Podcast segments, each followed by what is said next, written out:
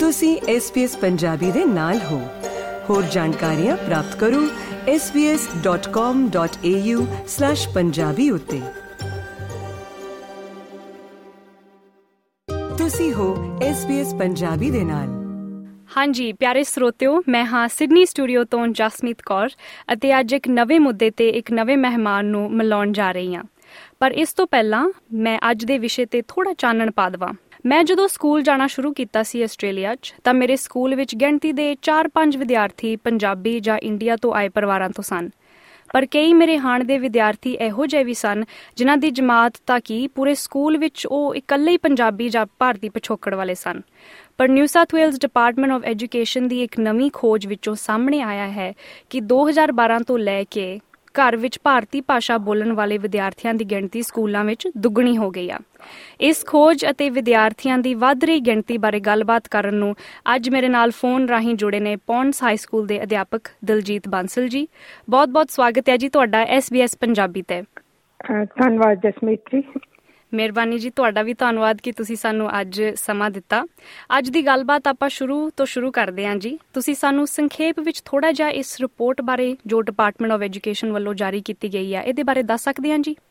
ਹਾਂਜੀ ਜਸਮੀਤ ਜੀ ਇਹ ਰਿਪੋਰਟ ਜੀ Centre for Education Statistics and Evaluation ਵੱਲੋਂ 2 ਮਾਰਚ 2022 ਦੇ ਵਿੱਚ ਤਿਆਰ ਕੀਤੀ ਗਈ ਸੀਗੀ।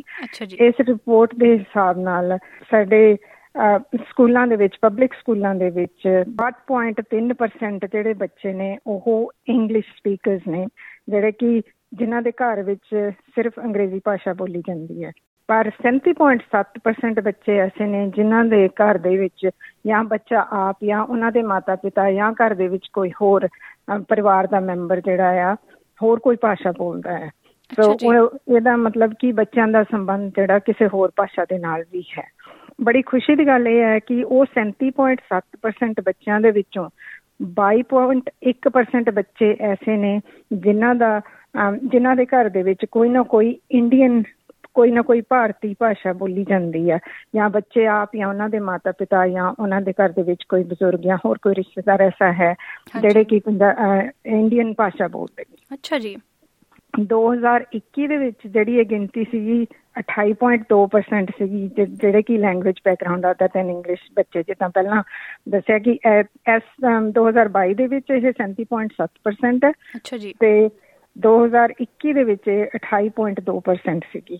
ਤੇ ਇਹਦੇ ਵਿੱਚ ਕਾਫੀ ਵਾਧਾ ਹੋਇਆ। ਠੀਕ ਹੈ ਜੀ। ਤੇ ਰਿਪੋਰਟ ਦੇ ਹਿਸਾਬ ਨਾਲ 2012 ਦੇ ਵਿੱਚ ਜਿਹੜੇ ਇੰਡੀਅਨ ਬੈਕਗ੍ਰਾਉਂਡ ਵਾਲੇ ਬੱਚੇ ਸੀ ਜਾਂ ਇੰਡੀਅਨ ਲੈਂਗੁਏਜ ਬੈਕਗ੍ਰਾਉਂਡ ਵਾਲੇ ਬੱਚੇ ਸੀ ਉਹਨਾਂ ਦੀ ਗਿਣਤੀ 30000 ਸੀਗੀ। ਤੇ ਪਰ 2022 ਦੀ ਰਿਪੋਰਟ ਦੇ ਹਿਸਾਬ ਨਾਲ ਇਹ ਜਿਹੜੀ ਗਿਣਤੀ ਆ ਵੱਧ ਕੇ 65000 ਹੋ ਗਈ ਹੈ ਇਹਦਾ ਮਤਲਬ ਪਿਛਲੇ 10 ਸਾਲਾਂ ਦੇ ਵਿੱਚ ਭਾਰਤੀ ਮੂਲ ਦੇ ਬੱਚਿਆਂ ਦੀ ਜਿਹੜੀ ਗਿਣਤੀ ਆ ਉਹ ਦੁੱਗਣੀ ਤੋਂ ਵੀ ਵੱਧ ਹੋ ਗਈ ਹੈ ਵਾਹ ਜੀ ਵਾਹ। ਧੰਨਵਾਦ ਜੀ ਤੁਸੀਂ ਇਸ ਰਿਪੋਰਟ ਬਾਰੇ ਸਾਨੂੰ ਦੱਸਿਆ। ਤੇ ਅੰਕੜੇ ਸੁਣ ਕੇ ਮਾਣ ਵੀ ਹੁੰਦਾ ਤੇ ਤਸੱਲੀ ਵੀ ਆ ਕਿ ਇੰਨੇ ਬੱਚੇ ਪੜ੍ਹ ਲਿਖ ਕੇ ਆਪਣੇ ਸੱਭਿਆਚਾਰ ਦਾ ਨਾਮ ਉੱਚਾ ਕਰ ਰਹੇ ਆ ਤੇ ਉਮੀਦ ਆ ਕਿ ਅੱਗੇ ਵੀ ਕਰੂਗੇ।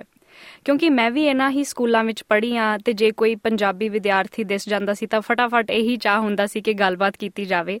ਉਹ ਇੱਕ ਅਪਣਾਈਅਤ ਮਹਿਸੂਸ ਹੁੰਦੀ ਸੀ ਤੇ ਹੁਣ ਇਹ ਆਪਣਾਪਨ ਕਿੰਨੇ ਹੀ ਵਿਦਿਆਰਥੀਆਂ ਨੂੰ ਮਹਿਸੂਸ ਹੁੰਦਾ ਹੋਣਾ ਆਪਣੀ ਭਾਸ਼ਾ ਜਾਂ ਸੱਭਿਆਚਾਰ ਵਾਲੇ ਹਾਣ ਦੇ ਬੱਚਿਆਂ ਨੂੰ ਮਿਲ ਕੇ। ਦਿਲਜੀਤ ਜੀ, ਤੁਹਾਡੇ ਕੀ ਵਿਚਾਰ ਹੈ ਜੀ ਇਸ ਰਿਪੋਰਟ ਨੂੰ ਲੈ ਕੇ? ਕੀ ਮਹਿਸੂਸ ਕੀਤਾ ਤੁਸੀਂ ਇਹਨਾਂ ਅੰਕੜਿਆਂ ਨੂੰ ਪੜ੍ਹ ਕੇ? ਜਿਸ ਤਰ੍ਹਾਂ ਜਸਮੀਤ ਜੀ ਤੁਸੀਂ ਦੱਸਿਆ ਕਿ ਬੜੀ ਖੁਸ਼ੀ ਦੀ ਗੱਲ ਹੈ ਬਹੁਤ ਖੁਸ਼ੀ ਹੁੰਦੀ ਹੈ ਕਿ ਭਾਰਤੀ ਮੂਲ ਦੇ ਬੱਚਿਆਂ ਦੀ ਵੱਧਦੀ ਹੋਈ ਗਿਣਤੀ ਦੇਖ ਕੇ ਆਪਣਾਪਨ ਮਹਿਸੂਸ ਹੁੰਦਾ। ਹਾਂਜੀ। ਜਿੱਦਾਂ ਜਿੱਦਾਂ ਬੱਚਿਆਂ ਦੀ ਗਿਣਤੀ ਵਧੀ ਆ ਕਿਉਂਕਿ ਇਹਦਾ ਮੁੱਖ ਕਾਰਨ ਪ੍ਰਵਾਸ ਹੀ ਹੈ ਸੋ ਪ੍ਰਵਾਸ ਵਧਿਆ।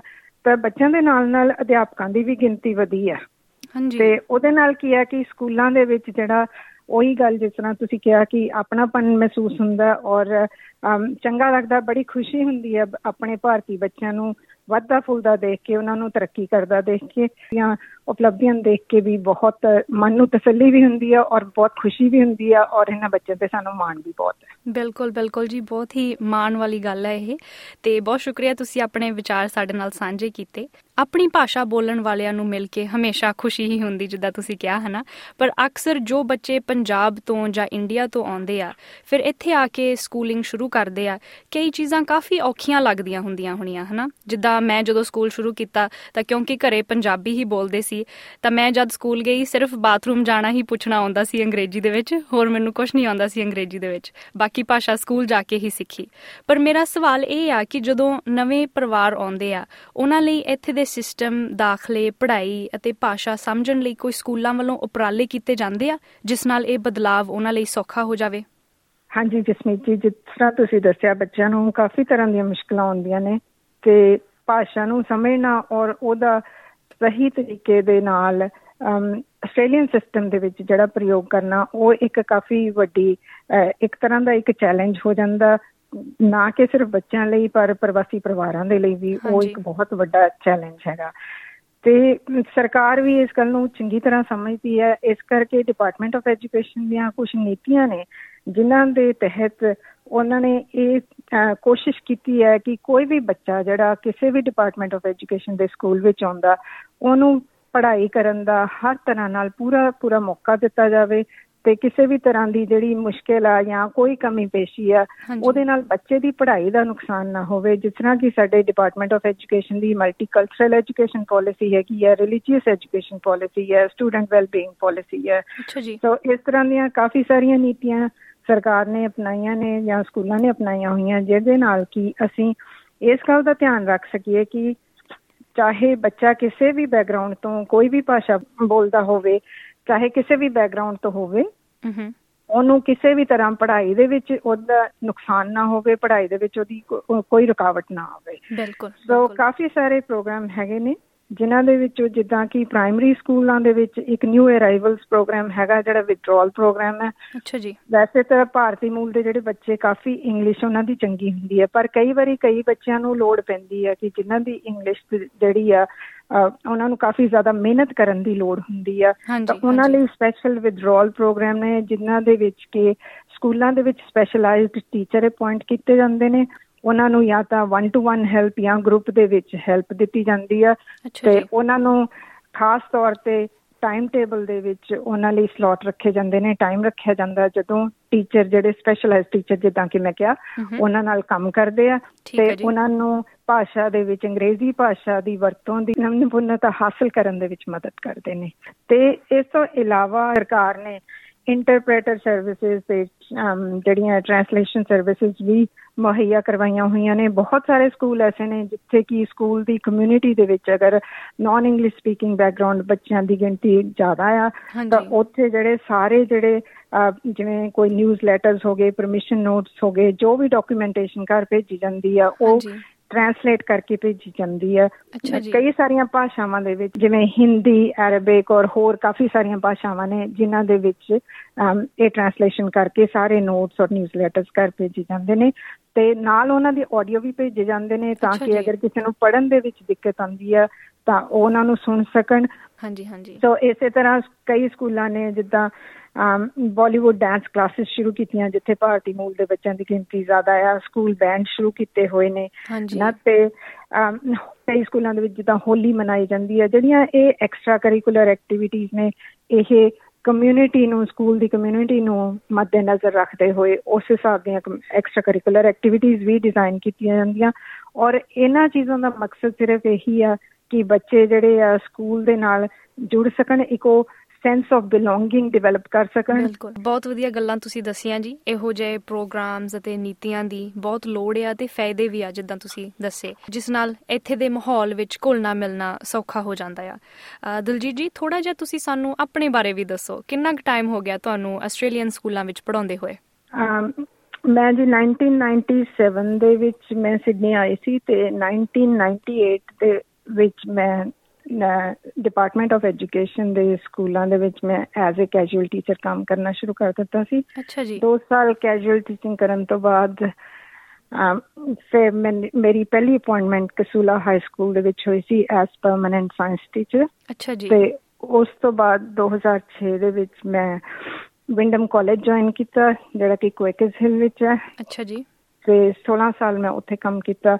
ਪਿਛਲੇ 2 ਸਾਲ ਤੋਂ ਮੈਂ ਦ ਪੌਂਸ ਹਾਈ ਸਕੂਲ ਦੇ ਵਿੱਚ ਬਤੌਰ ਹੈਡ ਟੀਚਰ ਸਾਇੰਸ ਕੰਮ ਕਰ ਰਹੀ ਹਾਂ।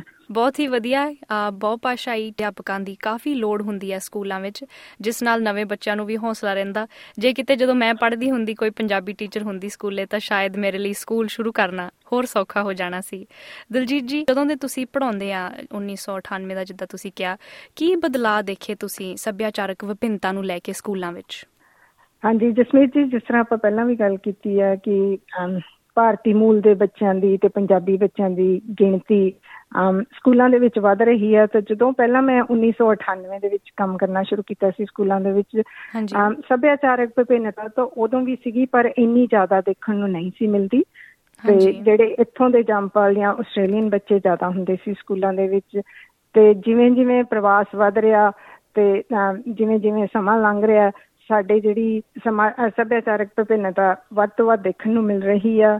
ਬਹੁਤ ਸਾਰੇ ਬੱਚੇ ਨੇ ਜਿਹੜੇ ਕਿ ਭਾਰਤ ਤੋਂ ਆਏ ਨੇ ਜਾਂ ਹੋਰ ਦੇਸ਼ਾਂ ਤੋਂ ਆਏ ਨੇ ਤੇ ਇੱਥੇ ਆ ਕੇ ਆਪਣੀ ਵਿੱਦਿਆ ਹਾਸਲ ਕਰ ਰਹੇ ਨੇ। ਹਾਂਜੀ ਠੀਕ ਜਿਵੇਂ ਕਿ ਰਿਪੋਰਟ ਨੇ ਸਾਨੂੰ ਦੱਸਿਆ ਕਿ ਭਾਰਤੀ ਮੂਲ ਦੇ ਬੱਚਿਆਂ ਦੀ ਗਿਣਤੀ ਦੁੱਗਣੀ ਹੋ ਗਈ ਆ ਕਿ ਬੜੀ ਖੁਸ਼ੀ ਦੀ ਗੱਲ ਹੈ ਔਰ ਮਾਣ ਦੀ ਗੱਲ ਹੈ ਬਿਲਕੁਲ ਬਿਲਕੁਲ ਜੀ।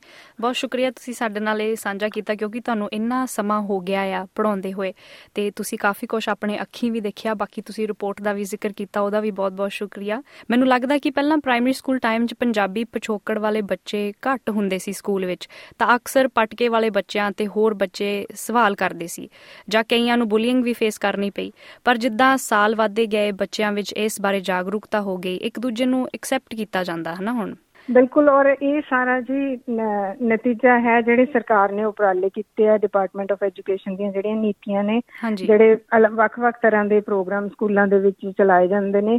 ਇਹ ਸਾਰਾ ਉਹਦਾ ਨਤੀਜਾ ਹੈ ਕਿ ਜਿਹੜੀ ਬੁਲਿੰਗ ਹੈ ਜਿਵੇਂ ਅੱਗੇ ਕੋਈ ਪਟਕੇ ਵਾਲੇ ਬੱਚੇ ਨੂੰ ਦੇਖਦਾ ਸੀ ਤਾਂ ਬੱਚੇ ਉਹਨੂੰ ਛੇੜਦੇ ਸੀਗੇ ਕਿ ਬੱਚਿਆਂ ਨੂੰ ਸਮਝ ਨਹੀਂ ਸੀ ਹੈਨਾ ਤਾਂ ਇਹ ਸਕੂਲਾਂ ਨੇ ਜਿਹੜੇ ਉਪਰਾਲੇ ਕੀਤੇ ਆ ਸਾਰੇ ਜਿਹੜੇ ਪ੍ਰੋਗਰਾਮ ਅਸੀਂ ਰਨ ਕਰਦੇ ਆ ਉਹਦੇ ਰਾਹੀਂ ਅਸੀਂ ਇੱਕ ਤਰ੍ਹਾਂ ਸਾਰੇ ਬੱਚਿਆਂ ਨੂੰ ਐਜੂਕੇਟ ਕਰਦੇ ਆ ਦੂਜੇ ਧਰਮਾਂ ਦੇ ਬਾਰੇ ਦੂਜੀਆਂ ਬੈਕਗ੍ਰਾਉਂਡਸ ਦੇ ਬਾਰੇ ਸਾਰੇ ਹਨਾ ਅਲੱਗ-ਅਲੱਗ ਜਿਹੜੀ ਸਾਡੀ ਕਲਚਰਲ ਡਾਈਵਰਸਿਟੀ ਆ ਉਹਦੇ ਬਾਰੇ ਅਸੀਂ ਬੱਚਿਆਂ ਨੂੰ ਐਜੂਕੇਟ ਕਰਦੇ ਆ ਸਕੂਲ ਕਮਿਊਨਿਟੀਆਂ ਨੂੰ ਐਜੂਕੇਟ ਕਰਦੇ ਆ ਤਾਂ ਕਿ ਅਸੀਂ ਇੱਕ ਦੂਜੇ ਨੂੰ ਅਪਣਾ ਸਕੀਏ ਤੇ ਇੱਕ ਦੂਜੇ ਦੀ ਇੱਜ਼ਤ ਮਾਣ ਕਰੀਏ, ਨਾ ਕਿ ਇੱਕ ਦੂਜੇ ਨੂੰ ਨਫ਼ਰਤ ਦੀ ਨਜ਼ਰ ਨਾਲ ਦੇਖੀਏ। ਬਿਲਕੁਲ ਬਿਲਕੁਲ ਜੀ, ਮੈਂ ਪੂਰੀ ਤਰ੍ਹਾਂ ਤੁਹਾਡੇ ਨਾਲ ਸਹਿਮਤ ਹਾਂ ਜੀ ਇਸ ਗੱਲ ਤੇ।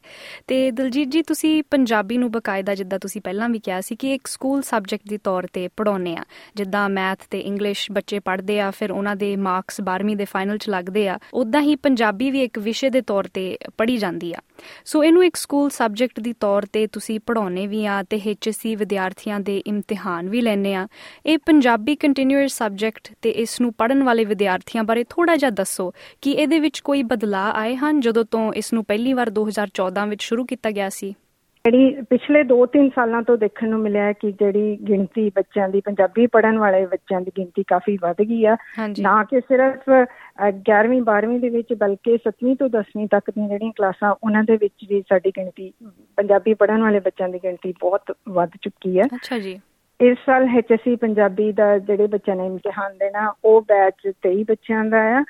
ਪਰ ਜਿਹੜੇ ਅਗਲੇ ਸਾਲ ਬੱਚੇ ਪੰਜਾਬੀ ਦਾ ਇਮਤਿਹਾਨ ਦੇਣਗੇ ਜਿਹੜੇ ਕਿ ਹੁਣ 11ਵੀਂ ਕਲਾਸ ਦੇ ਵਿੱਚ ਨੇ ਸਾਡੇ ਕੋਲ ਇਸ ਟਾਈਮ 46 ਬੱਚੇ ਨੇ। ਸੋ ਜਿਹੜੀ ਗਿਣਤੀ ਆ ਪੰਜਾਬੀ ਪੜਨ ਵਾਲੇ ਬੱਚਿਆਂ ਦੀ ਐਚਐਸਸੀ ਲੈਵਲ ਦੇ ਉੱਤੇ ਡਬਲ ਹੋ ਗਈ ਆ। ਬਹੁਤ ਵਧੀਆ ਜੀ ਬਹੁਤ ਹੀ ਮਾਣ ਵਾਲੀ ਗੱਲ ਆ। ਬਹੁਤ ਵਧੀਆ ਲੱਗਿਆ ਸੁਣ ਕੇ। ਮੈਂ ਵੀ 2016 ਤੋਂ ਲੈ ਕੇ 4 ਸਾਲ ਪੰਜਾਬੀ ਪੜ੍ਹੀ। ਤੇ ਮੈਨੂੰ ਯਾਦ ਆ ਹਰ ਸਾਲ ਇਹੀ ਜ਼ੋਰ ਲਾਉਂਦੇ ਸੀ ਕਿ ਹੋਰ ਬੱਚੇ ਅੱਗੇ ਆਉਣ ਤੇ ਸਬਜੈਕਟ ਪੜਨ ਤਾਂ ਕਿ ਇਹ ਜੋ ਮੌਕਾ ਆ ਉਹ ਲਗਾਤਾਰ ਚੱਲਦਾ ਰਹੇ। ਤੇ ਬਹੁਤ ਵਧੀਆ ਲੱਗਿਆ ਸੁਣ ਕੇ ਕਿ 11ਵੀਂ ਦਾ ਜਿਹੜਾ ਅਗਲਾ ਬੈਚ ਆ ਉਹ 46 ਸਟੂਡੈਂਟ ਆ ਉਹਦੇ ਵਿੱਚ। ਬਹੁਤ ਘੱਟ ਕਦੀ ਹੋਇਆ ਕਿ ਕਿਸੇ ਬੱਚੇ ਦਾ ਬੈਂਡ 3 ਆਇਆ ਹੋਵੇ। ਨਹੀਂ ਤਾਂ ਸਾਰੇ ਬੱਚੇ ਬਹੁਤ ਵਧੀਆ ਨੰਬਰ ਲੈ ਕੇ ਪਾਸ ਹੁੰਦੇ ਨੇ। ਬਹੁਤ ਵਧੀਆ ਜੀ। ਤੇ ਅਸੀਂ ਇਹੀ ਉਮੀਦ ਕਰਦੇ ਹਾਂ ਕਿ ਜਿੱਦਾਂ New South Wales government schools ਵਿੱਚ ਭਾਰਤੀ ਭਾਸ਼ਾ ਬੋਲਣ ਵਾਲਿਆਂ ਦੀ ਗਿਣਤੀ ਦੁੱਗਣੀ ਹੋਈ ਆ ਉਹਨਾਂ ਵਿੱਚ ਜੋ ਪੰਜਾਬੀ ਹਨ ਉਹ ਵੀ ਅੱਗੇ ਆ ਕੇ ਪੰਜਾਬੀ ਪੜਨ ਵਾਲਿਆਂ ਦੀ ਗਿਣਤੀ ਵਧਾਉਣ। ਤੇ ਬਹੁਤ ਵਧੀਆ ਲੱਗਿਆ ਸੁਣ ਕੇ ਕਿ ਬੱਚੇ ਇੰਨਾ ਵਧੀਆ ਕਰ ਰਹੇ ਆ ਤੇ ਗਿਣਤੀ ਵੀ ਲਗਾਤਾਰ ਵਧਦੀ ਜਾ ਰਹੀ ਆ। ਦਲਜੀਤ ਜੀ ਬਹੁਤ ਵਧੀਆ ਲੱਗ ਰਿਹਾ ਜੀ ਤੁਹਾਡੇ ਨਾਲ ਗੱਲਬਾਤ ਕਰਕੇ। ਅੱਜ ਦਾ ਇਹ ਗੱਲਾਂ ਬਾਤਾਂ ਦਾ ਸਿਲਸਿਲਾ ਇਸ ਨੂੰ ਖਤਮ ਕਰਨ ਤੋਂ ਪਹਿਲਾਂ ਜੇ ਤੁਸੀਂ ਪੰਜਾਬੀ ਭਾਈਚਾਰੇ ਨੂੰ ਕੋਈ ਵੀ ਸੰਦੇਸ਼ ਦੇਣਾ ਚਾਹੋ ਤਾਂ ਸਾਡੇ ਨਾਲ ਜਰੂਰ ਸਾਂਝਾ ਕਰ ਦਿਓ। ਆਪਣੇ ਬੱਚਿਆਂ ਨੂੰ ਪੰਜਾਬੀ ਜ਼ਰੂਰ ਸਿਖਾਓ ਤਾਂ ਕਿ ਜਿਹੜੀ ਸਾਡੀ ਭਾਸ਼ਾ ਉਹ ਜ਼ਿੰਦਾ ਰਹੇ। ਅਗਰ ਸਾਡੀ ਭਾਸ਼ਾ ਜ਼ਿੰਦਾ ਰਹੇਗੀ ਤਾਂ ਸਾਡਾ ਸੱਭਿਆਚਾਰ ਵੀ ਜ਼ਿੰਦਾ ਰਹੇਗਾ। ਜੀ ਬਿਲਕੁਲ। ਬਹੁਤ ਸੋਹਣਾ ਸੰਦੇਸ਼ ਦਿੱਤਾ ਹੈ ਜੀ ਤੁਸੀਂ ਪੰਜਾਬੀ ਭਾਈਚਾਰੇ ਨੂੰ। ਤੇ ਬਹੁਤ-ਬਹੁਤ ਸ਼ੁਕਰੀਆ ਦਿਲਜੀਤ ਜੀ ਤੁਹਾਡਾ ਤੁਸੀਂ ਅੱਜ ਸਾਨੂੰ ਸਮਾਂ ਦਿੱਤਾ ਤੇ ਸਾਡੇ ਨਾਲ ਇੰਨੀਆਂ ਸੋਹਣੀਆਂ ਗੱਲਾਂ ਕੀਤੀਆਂ ਤੇ ਇੰਨੇ ਫਾਇਦੇ ਵਾਲੀਆਂ ਗੱਲਾਂ ਦਸੀਆਂ ਸਾਨੂੰ ਤੇ ਆਪਣੇ ਭਾਈਚਾਰੇ ਨੂੰ। ਬਹੁਤ-ਬਹੁਤ ਸ਼ੁਕਰੀਆ ਜੀ ਤੁਹਾਡਾ। ਧੰਨਵਾਦ ਜਸਮੀਤ ਜੀ ਤੁਸੀਂ ਹੋ SBS ਪੰਜਾਬੀ ਦੇ ਨਾਲ ਕੀ ਤੁਸੀਂ ਇਸ ਤਰ੍ਹਾਂ ਦੀਆਂ ਹੋਰ ਪੇਸ਼ਕਾਰੀਆਂ ਸੁਣਨਾ ਪਸੰਦ ਕਰੋਗੇ Apple Podcast, Google Podcast, Spotify ਜਾਂ ਜਿੱਥੋਂ ਵੀ ਤੁਸੀਂ ਆਪਣੇ ਪੋਡਕਾਸਟ ਸੁਣਦੇ ਹੋ